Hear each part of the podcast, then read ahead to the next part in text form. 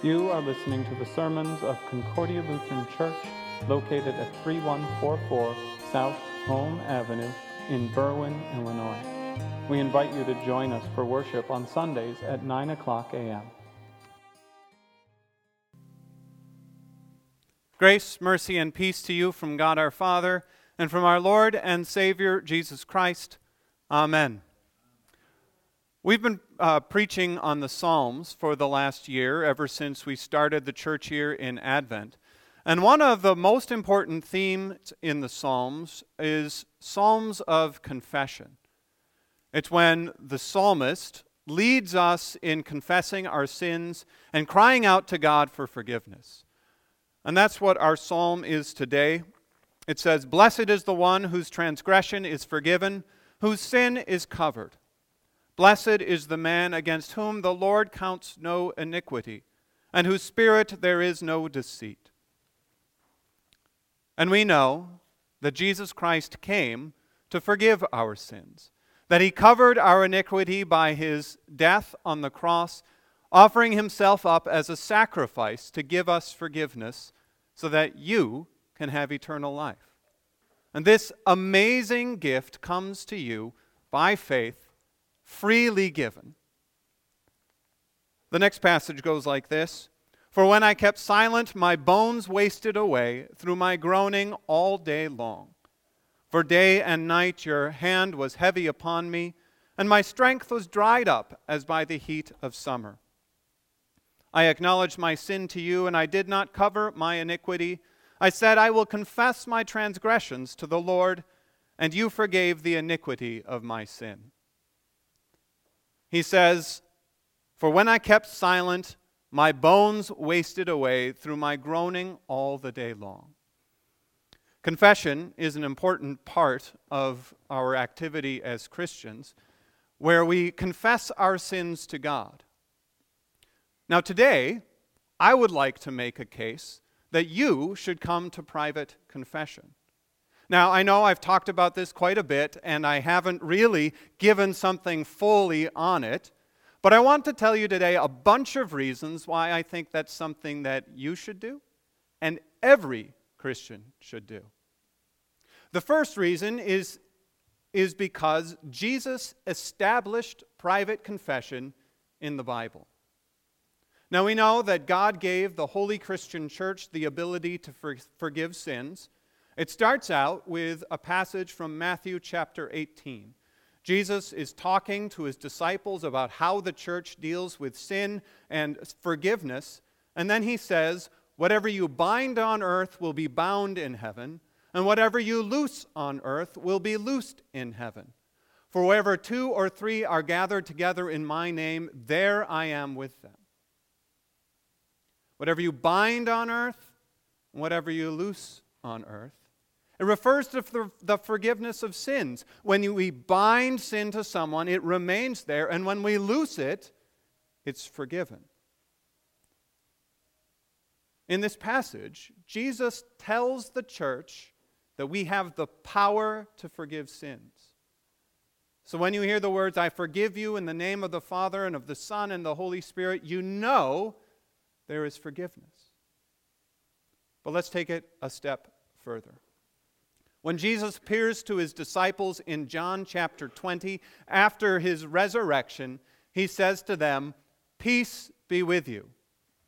And then he breathes on them and says, Receive the Holy Spirit as the Father has sent me, so I am sending you. If you forgive the sins of, the sins of any, it, they are forgiven. If you withhold forgiveness, it is withheld. So Jesus sits with his disciples and appears to them and says, You forgive sins. And so when we gather together and you hear the absolution, you know that it's not just nice words, it's not just a wish. It is as certain before you up in heaven because Jesus says so. So far, we've gotten to the point where you hear, we, we, can, we can forgive in the church.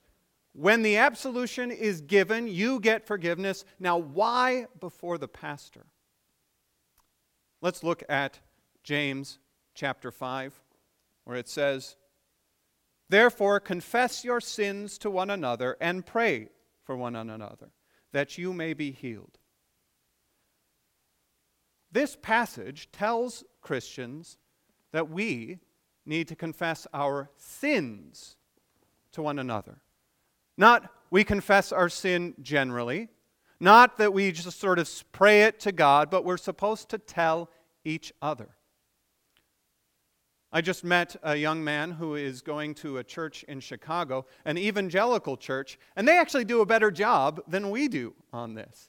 Their church is doing a whole program to get people together in small groups to confess their worst sins to each other and bare their souls.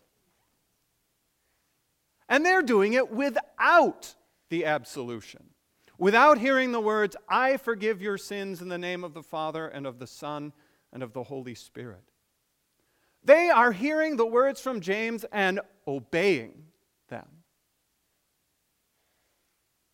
And we get the gospel through that confession. Now, none of that says you need to do it to a pastor, right? But that's similar to all the public acts of, of God's grace. There is no passage in the Bible that says only pastors can baptize. There is no command from Paul that says only pastors can celebrate the Lord's Supper or only pastors can preach. Why do we do it this way? Because pastors are chosen for the public ministry. A pastor's job is to give you God's word and his grace in all aspects of it. So, things like baptism, the Lord's Supper, and confession are given to him to administrate fully. Now, the second reason I think you should come to private confession is because Lutherans have always taught this way.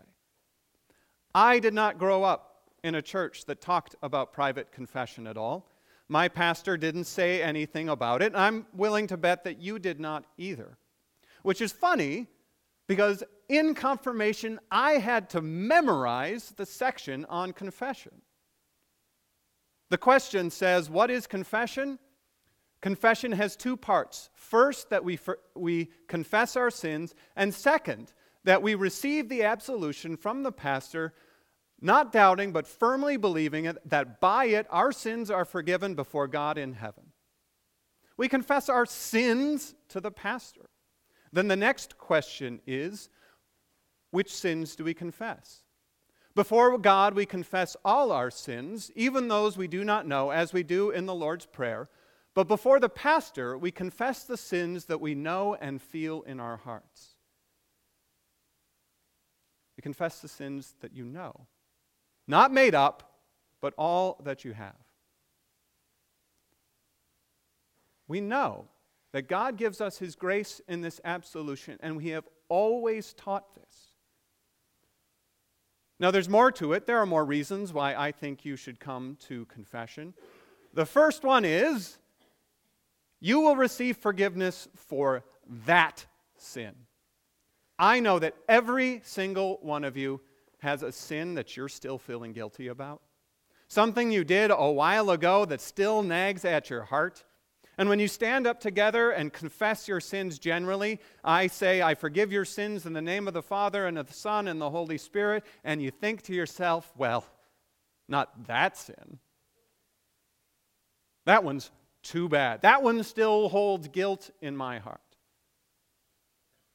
I know we all have sins like that.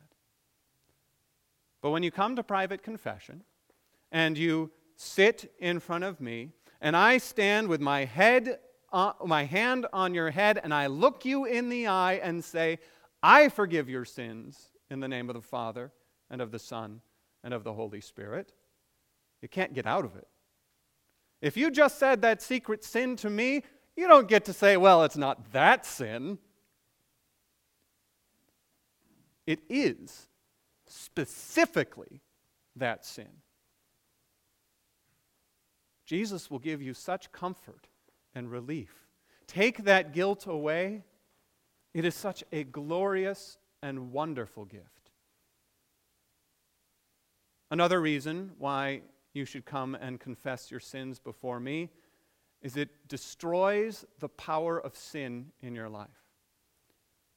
Because I know, just like me, each one of us has a sin that we just can't handle on our own. Something that's secret that we don't want anybody to know about, that has some shame in our hearts, and we just don't tell anyone. And that shame is Satan's tool to keep you trapped in it. Because he wants you to not tell anyone, he wants you to not get any help. But when you confess your sins, when you come to me in private and say, This is what I've done, Pastor, it's out there. All of a sudden, the shame of it has no power. Because you will speak to me and I will say, I forgive you. And all of a sudden, you will get no reaction, right? You won't get, How terrible! You won't get, Oh, you're the worst sinner in the world, because I have heard worse. And I haven't shaken my fist at that. Because when you come and you sit before me, all you get is forgiveness. All you get is the love of Jesus Christ in the name of the Father and of the Son and of the Holy Spirit, and just speaking it to someone else breaks the power of the shame. And then you'll get to talk to me about how to work with it. Another reason why I think you should come to private confession is because you will be able to consciously look at your sin and try to distance yourself from it, to turn away from it. Because you'll know that soon again you will get to come and confess that sin, and soon again I will ask, How are you doing with that? What can I do to help? And that little bit in the back of your mind, over time, can work on it. It can give you the encouragement you need to be a Christian who obeys more, who follows Christ better, who denies yourself, takes up that cross, and walks after him. And so, with the forgiveness of sins and the gift of the Holy Spirit, He will grow your faith and your ability to believe and walk with Him. I believe that every single Christian should go regularly to confession. Another reason, and the last one, is that I will be a better pastor to you. If I know your problems, if you come to me and talk to me about the things that you need help with, the difficulties in your life, I will be able to give you better pastoral care. I'll be able to call you up and say, Do you need some help? I'll be able to preach sermons that actually work with the congregation, not mentioning your sin, of course. That's part of my ordination vows. I can't say that. I will be able to take care of you in a way that I can't without this.